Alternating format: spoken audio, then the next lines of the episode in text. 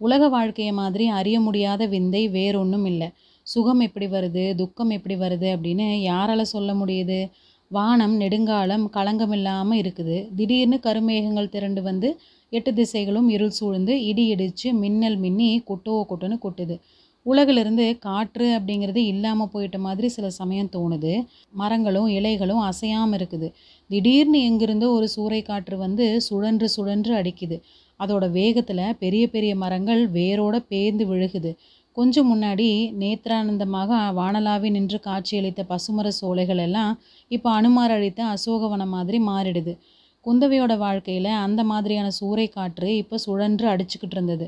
சில காலத்துக்கு முன்னாடி வரைக்கும் அவள் கவலை அப்படிங்கிறத தெரியாமல் இருந்தாள் வாழ்க்கைங்கிறது இடைவிடாத ஒரு ஆனந்த உற்சவமாக தான் அவளுக்கு இருந்தது.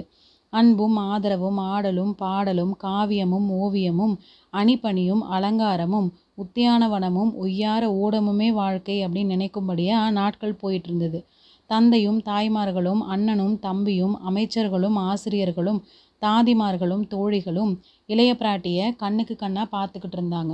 துயரம் அப்படின்னா என்னன்னே தெரியாமல் அவள் வளர்ந்துட்டு இருந்தா. அந்த மாதிரியான பாகியசாலிக்கு துன்பம் வர தொடங்கினப்போ ஒன்று மேலொன்னா ஒன்றா தொடர்ந்து வந்துச்சு. தந்தையோட நிலை கவலைக்கடமாக இருக்குது ராஜ்யத்துக்கு பெரிய சோதனை ஏற்பட்டிருக்கு. தமையனும் தம்பியும் தூர தேசங்களில் இருக்கிறாங்க. என்னன்னு சொல்ல முடியாத ஒரு பெரிய விபத்து சோழர் குலத்துக்கு ஏற்பட போகிறதா சோதிடர்களும் நிமித்தக்காரர்களும் மர்மமாக சொல்லிக்கிட்டு இருந்தாங்க.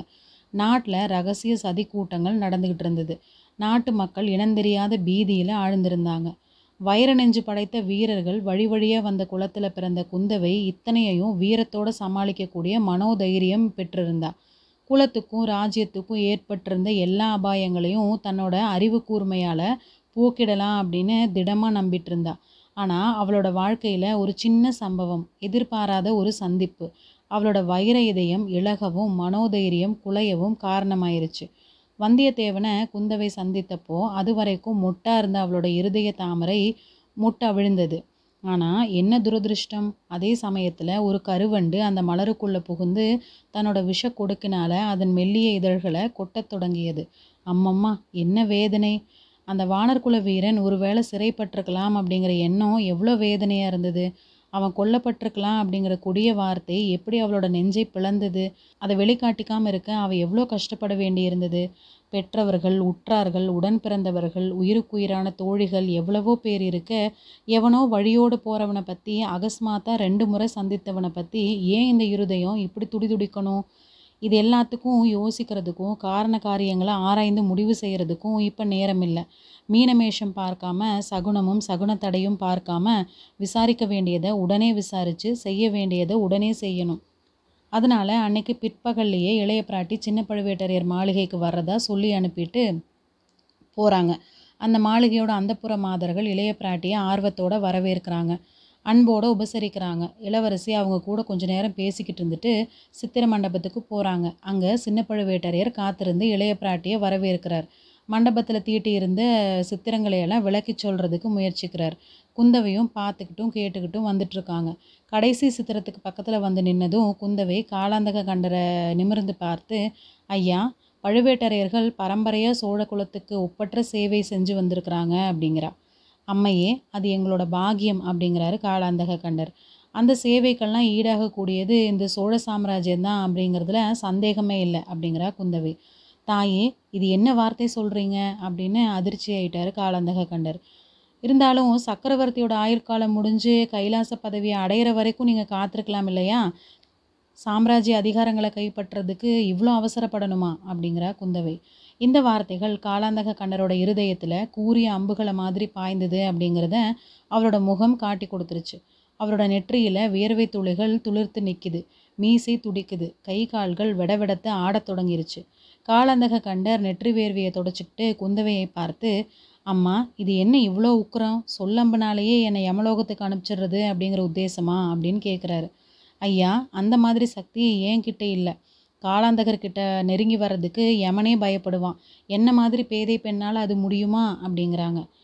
அம்மணி இந்த மாதிரி கொடிய வார்த்தைகளை சொல்கிறத காட்டிலும் பழுக்க காய்ச்சிய ஈயத்தை என் காதில் நீங்கள் ஊற்றலாம் தேவி இவ்வளோ மரக்கருணை காட்டும்படி நான் என்ன தப்பு செஞ்சேன்? அப்படின்னு கேட்குறாரு உங்கள் தப்பை பற்றி சொல்கிறதுக்கு நான் யார்?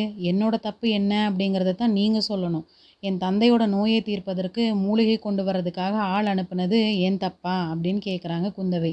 இல்லை அது ஒரு நாளும் தவறாகாது அப்படிங்கிறாரு காலந்தக கண்டர். பழையாறை வைத்தியர் மகனை கோடிக்கரைக்கு மூலிகை கொண்டு வர்றதுக்காக நான் அனுப்பினேன் அப்படிங்கிறது உங்களுக்கு தெரியுமா? அப்படின்னு கேட்குறாங்க தெரியும் அம்மனி இன்றைய தினம் அந்த வைத்தியர் மகனை கைத்தால கட்டி வீதியில் உங்கள் குதிரை வீரர்கள் இழுத்துட்டு வந்ததை பார்த்தேன். கட்டளையிட்டது நீங்கள் தானே. அவனை அனுப்பியவன் நான் தெரிஞ்சு தானே இந்த ஏற்பாடு செஞ்சீங்க அப்படிங்கிறா குந்தவை. ஆமாம் ஆனால் அவன் ஒற்றன் அப்படிங்கிறது தெரியாமல் நீங்கள் அனுப்பியிருக்கலாம் இல்லையா? அப்படிங்கிறாரு காலந்தக கண்டர்.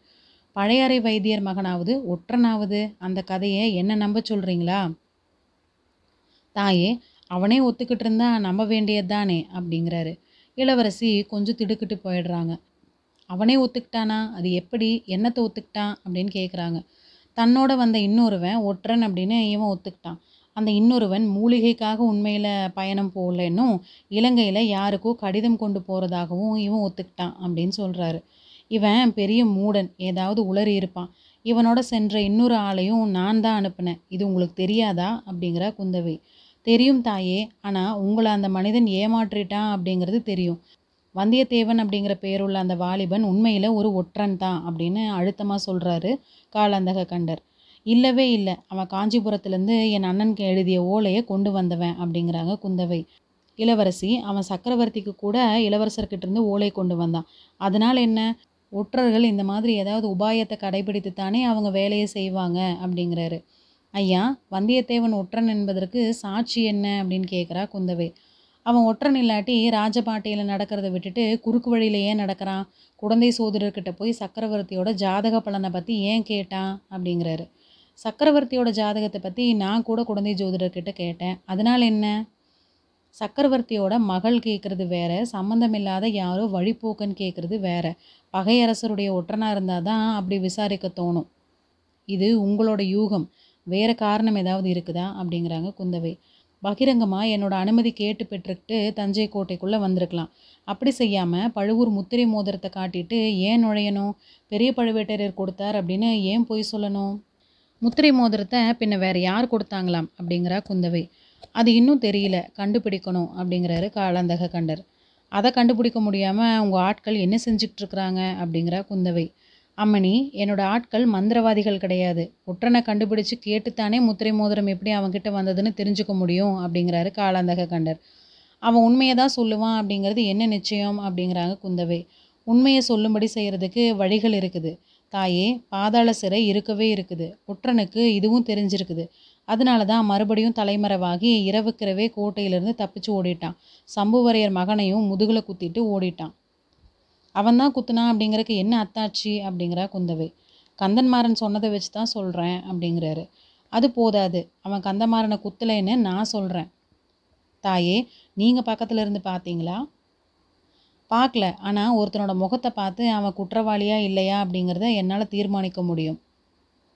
ஓஹோ அந்த பொல்லாத ஒற்றன் பாக்கியசாலி. உங்களோட நல்ல அபிப்பிராயத்தை எப்படியோ கவர்ந்துக்கிட்டான் அந்த பாக்கியம் எனக்கு கிடைக்கல அப்படிங்கிறாரு காலாந்தக கண்டர். ஐயா அவனை மறுபடியும் மறுபடியும் ஒற்றன்னு ஏன் சொல்கிறீங்க அப்படிங்கிறா குந்தவை. தாயே அவன் ஒற்றன் இல்லாட்டி கூத்தாடிகள் கூட சேர்ந்து முகமூடி போட்டுக்கிட்டு ஏன் பழையாறையில் நுழையிறான்? மாறுவேடம் போட்டுக்கிட்டு ஏன் கோடிக்கரை துறைமுகத்துக்கு பிரயாணமாகறான்? அவன் ஒற்றன் இல்லாட்டி என் என்னோட ஆட்களை கண்டதும் ஒரு நாள் முழுசாக கோடிக்கரையில் ஒளிஞ்சிட்டு திரிவானே இரவானதும் படகுல ஏறி இலங்கை தீவுக்கு போவானே.